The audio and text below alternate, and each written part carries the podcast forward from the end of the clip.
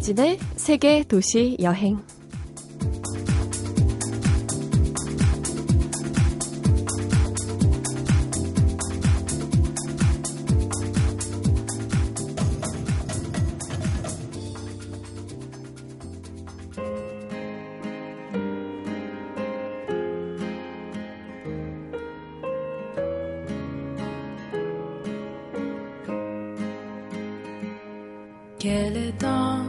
안녕하세요. 이진입니다.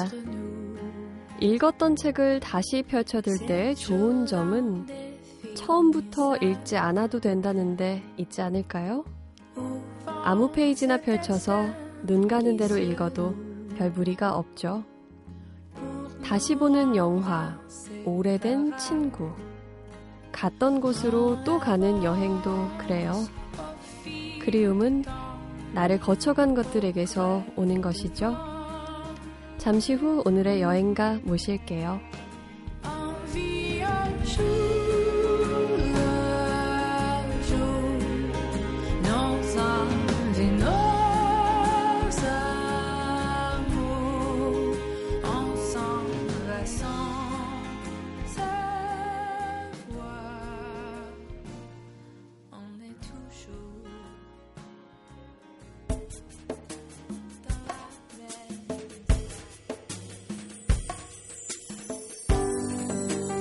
되고 싶고 하고 싶은 것도 많은 사람들에게 제발 꿈 좀 꾸지 말고 살자라는 사람이 있습니다.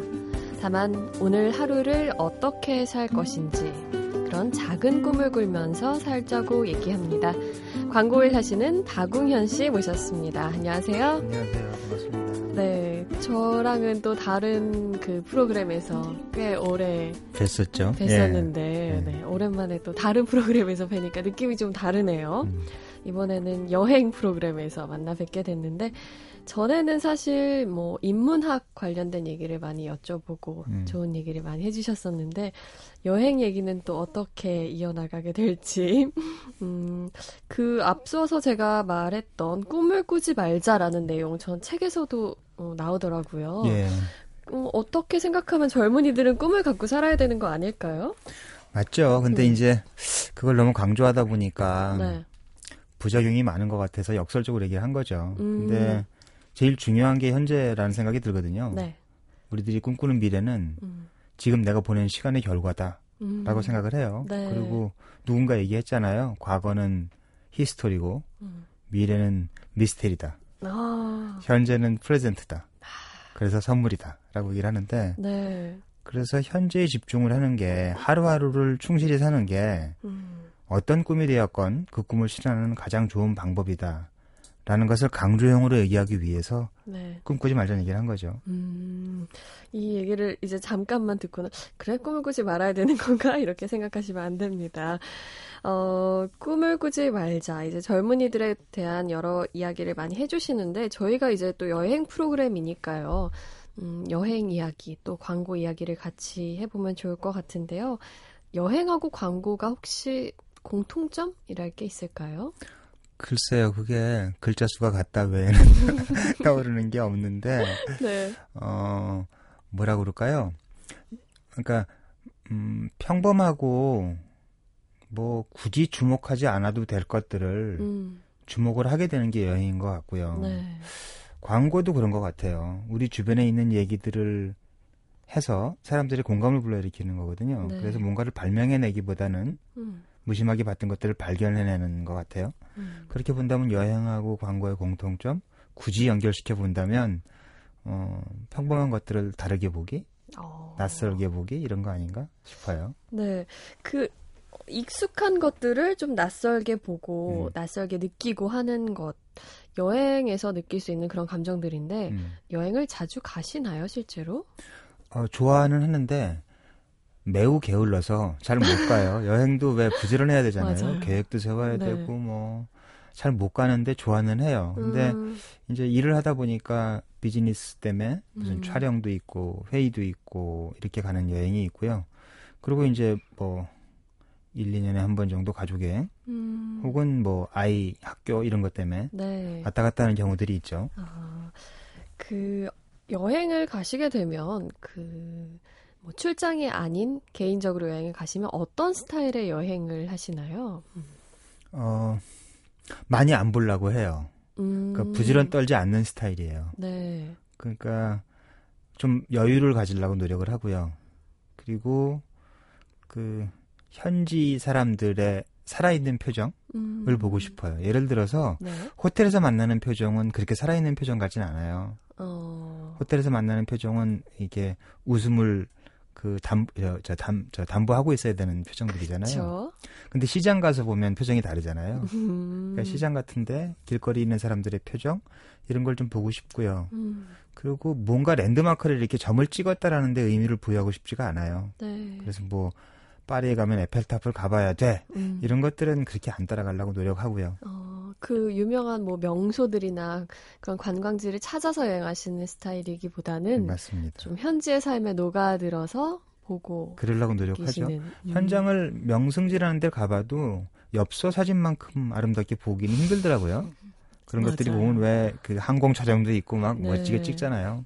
근데 우리가 가는 곳들은 다 그렇지 않아서 음. 그래서 물론 보면 좋죠. 그 보면 좋은데 그거를 목표로 삼으려고는 하지 않아요. 음. 네. 그 제가 책을 통해서 보니까 뉴욕에 가셨을 때였나요? 미술관에 가서 음. 또그 몽크의 그림을 보고 음. 굉장히 음. 감명을 받으셨다는 얘기를 아, 듣는데 예. 뭐 미술관 같은 데를 가시는 건 좋아하시나요? 그 시간이 남으면 짜투리 시간이 남으면 뭐 반나절 이렇게 음. 이제 촬영 같은 걸 가면 남을 때가 있거든요. 그러면 미술관을 가죠 주로. 음. 그림을 워낙 좋아해서 네. 뭉크를 제가 봤던 것은 사실은 뉴욕이 아니고 멜번이었어요. 멜번. 아, 네. 근데 멜번이 이제 뭉크는 저 북구 사람이니까 네. 인연이 없죠. 근데 어. 멜번 국립미술관에서 시립미술관인가에서 특별 전시회를 했어요. 음. 운이 좋았던 거죠. 내가 이제 촬영을 간 시점에 그걸 하고 있었고 근데 마침 촬영 날 오전 한 3시간이 빠지더라고요. 아. 그래서 이제 촬영 그 미술관 앞에 내려달라. 그래서 혼자 들어갔었죠. 네. 근데 기획이 좋았어요. 음. 붕크의 작품들도 많이 와 있었고 이렇게 이제 전시가 잘 돼 있으면 우리가 따라가면서 그 사람의 흔적을 음. 그 이렇게 추측해 볼 수가 있거든요. 네. 그런 경험도 할 수 있었고요. 그래서 뭉크에 대해서는 가장 많이 이해를 하게 된 계기였다 싶어요. 그때가. 음, 그런 것들을 보면서 뭐 일에 대한 그런 영감 같은 걸 얻는 경우도 많이 있나요? 많아요. 어. 많아요. 예를 들어서 어, 뭉크 같은 경우는 한 컷으로 사람의 감정을 잡아내는데 음. 정말 놀랍더라고요. 네. 그래서 잘 봤죠. 그러니까 사람의 감정을 한 컷으로 표현하는데 봤더니 표정도 있고요. 음. 이 자세도 있어요. 아. 그리고 어, 그 눈동자를 어느 부분으로 주느냐 음. 이런 것에 따라서 음.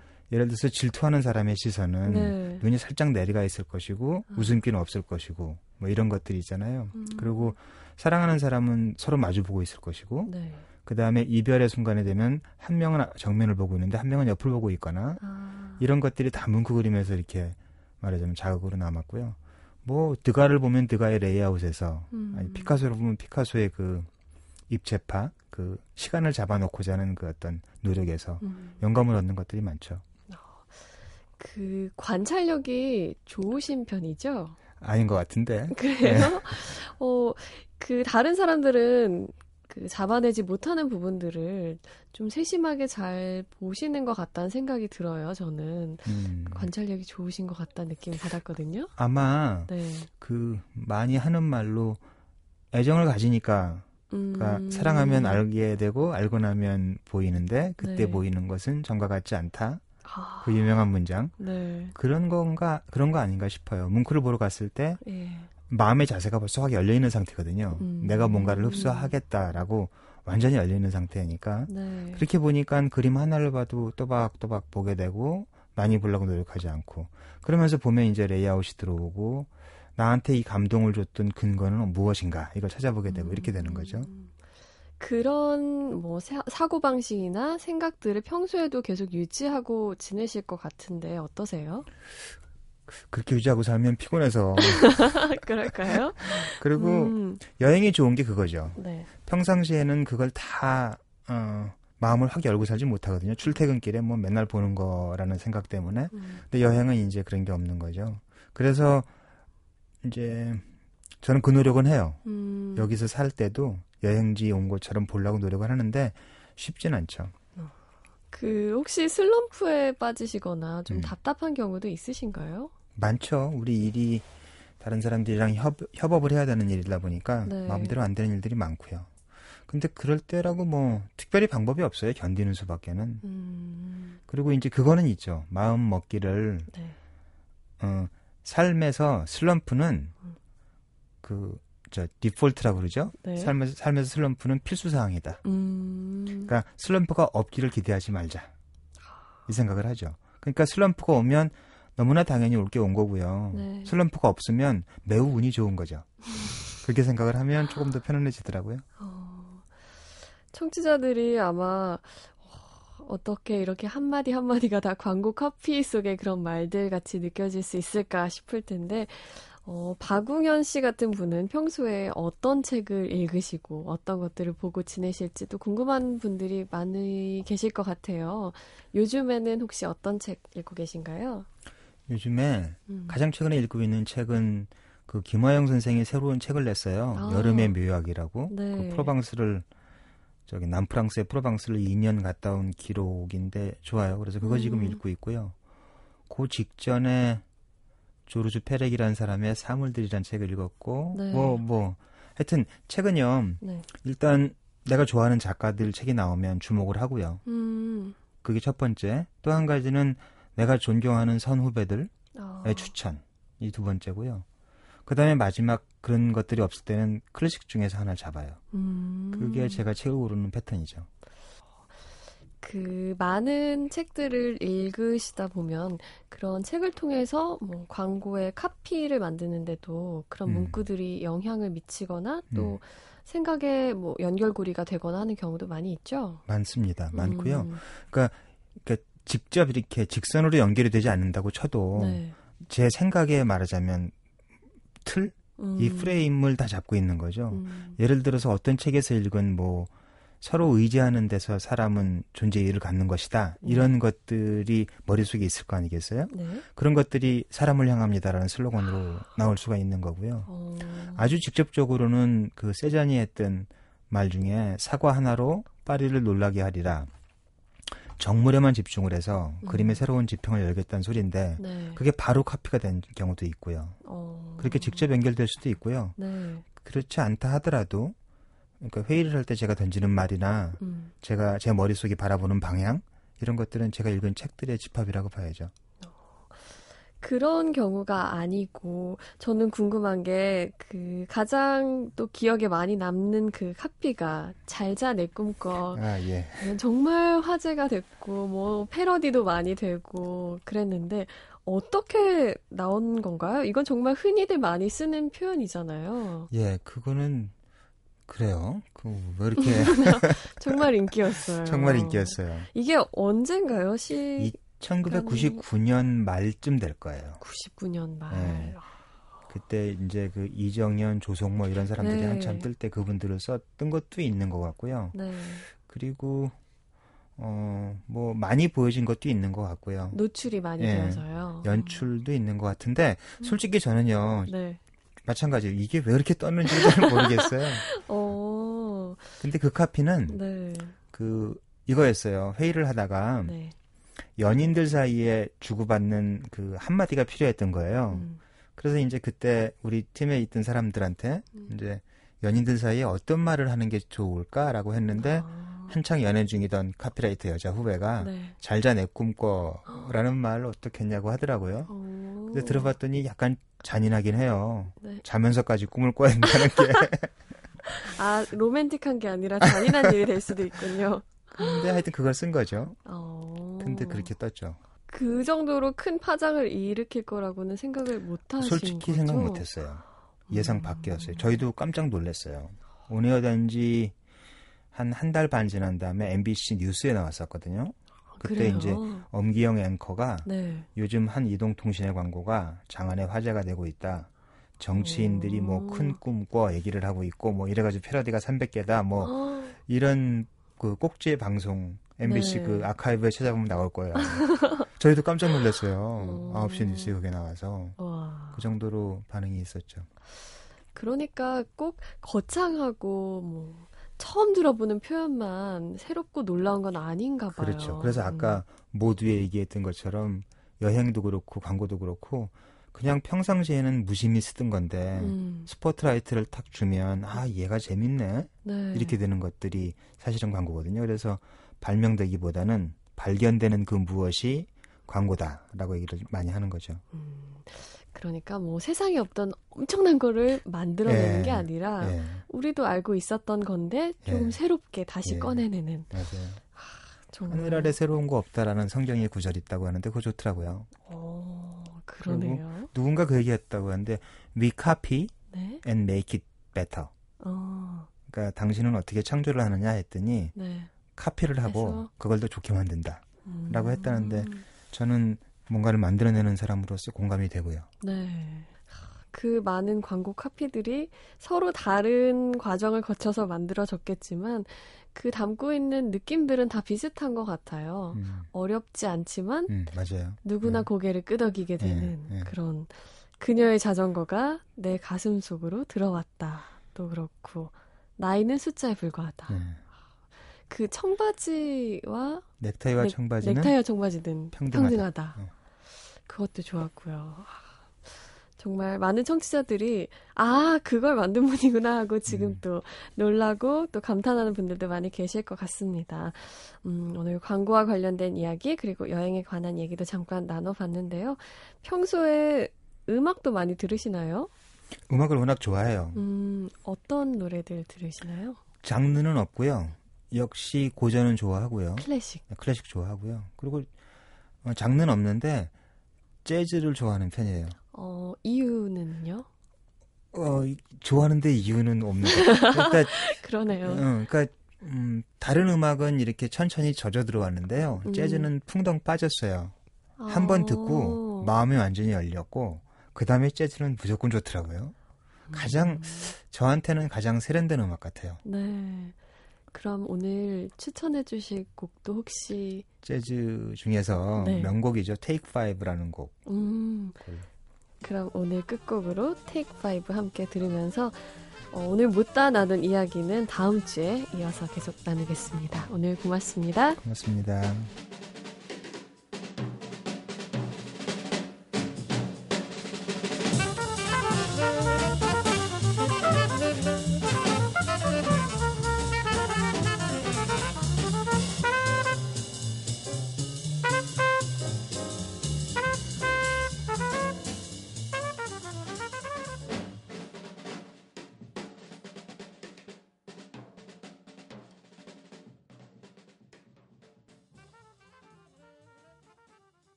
올해도 어김없이 몸과 마음이 분주해지는 휴가철이 다가왔습니다. 마음만 조급하다가 올 여름도 놓칠 수가 있으니까요. 여행 작가 이하람 씨에게 도움을 한번 청해 볼까요? 하람 씨 안녕하세요. 안녕하세요. 네, 어, 한 주 동안 어떻게 지내셨어요? 상해 다녀오셨다는 얘기 네, 들었는데. 어제 도착을 했습니다. 오, 상해는 지금 날씨가 어떤가요? 그... 제가 한 일주일 정도 머물렀는데요. 비가 서울에 굉장히 많이 왔었다고 많이 하더라고요. 왔어요. 상해는 너무 더워가지고 최고 기온이 거의 37, 8도에 육박을 해서 낮에는 못 다녔어요. 뜨겁고 덥고 요즘 뭐 사실 비가 와서 조금 사람이 길에 없는 것 같이 보이기는 한데 얼마 전에 종로 근처에 갔더니 중국 인 관광객들이 정말 그쵸. 많더라고요. 어느 순간 일본 음. 관광객을 중국 관광객이 앞질렀다고 해요. 그리고 음.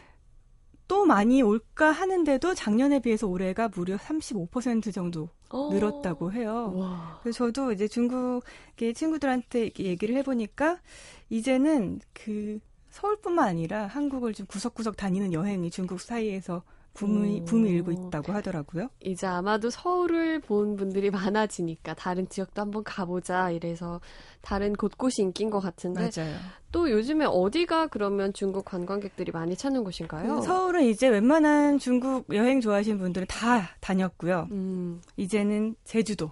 제주도. 제주도가 너무 중국 분들이 많아서 몸살을 앓을 정도라고 해요. 오. 그 한국 분들보다 제주도에 중국인들이 많다 이런 얘기가 있을 정도인데 네. 이 중국 관광객들이 제주도와 전라도, 부산 이런 데에 요즘에 여행을 많이 한다고 하는데 음. 특히 요즘에 그 순천 순천이 정원 박람회를 하잖아요. 순천에 아. 중국인 관광객들이 굉장히 많이 몰려오고 있다고 하네요. 어, 순천.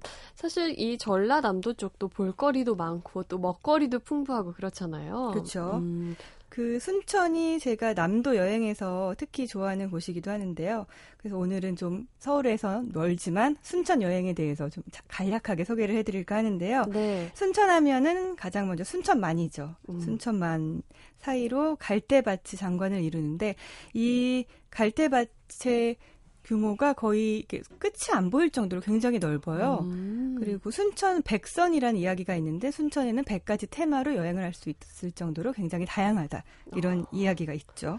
그 갈대밭도 그렇지만 갯벌 습지가 또 아, 규모가 아, 엄청나다라는 얘기 들었거든요. 그 갯벌 음. 습지가 음. 800만 평이에요. 상상이 아, 안 가시죠? 800만 이게 평. 세계의 다섯 번째 손가락에 드는 연안 습지인데요. 음. 여기 갯벌의 특징은 우리 서해안 갯벌은 약간은 바다 냄새 짠내가 나잖아요. 네. 근데 순천만의 갯벌 비린내가 전혀 안 나요.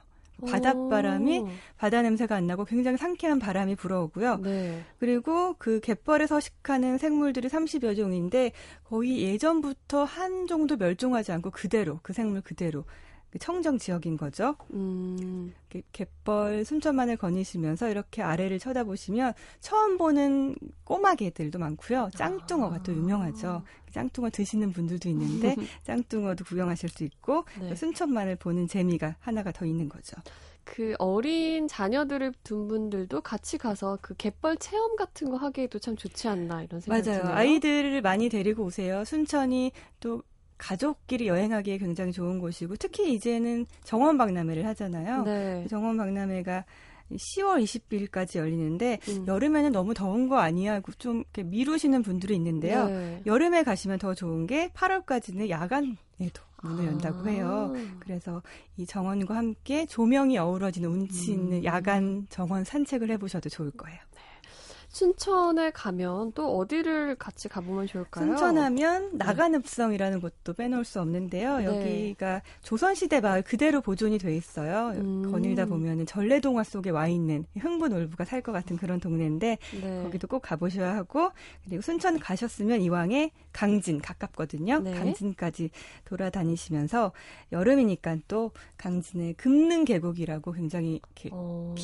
깊 깊고 물도 많은 계곡이 있어요. 거기서 네. 시원하게 피서 즐기시면 좋을 거예요. 음. 또이 우리나라 분들뿐만 아니라 중국 관광객들조차 이 매력에 푹 빠진 아, 남도 여행 우리 그러니까요. 여러분도 좀 특별한 여름 휴가 아직 계획이 없으시다면 순천하고 강진 쪽 생각해 보시는 것도 참 좋을 것 같습니다. 하람 씨 오늘도 재밌는 얘기 잘 들었습니다. 고맙습니다.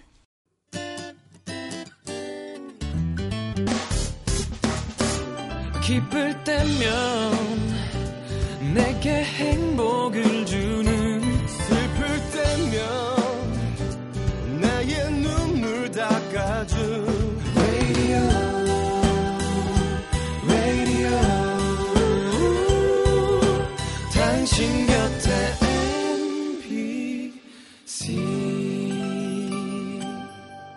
MBC 라디오는 미니와 푹 TuneIn 어플리케이션을 통해 모든 스마트 기기와 PC에서 청취가 가능하며 팟캐스트로 다시 들으실 수도 있습니다. 웃고 싶지 않아도 웃어야 하고 말하고 싶지 않아도 말해야 하고 괜찮지 않지만 괜찮다고 말하는 게 더 편한 여러 가지 상황과 사정들이 있지만 오늘은 좀 솔직하게 지내세요. 지금까지 세계 도시 여행 이진이었습니다.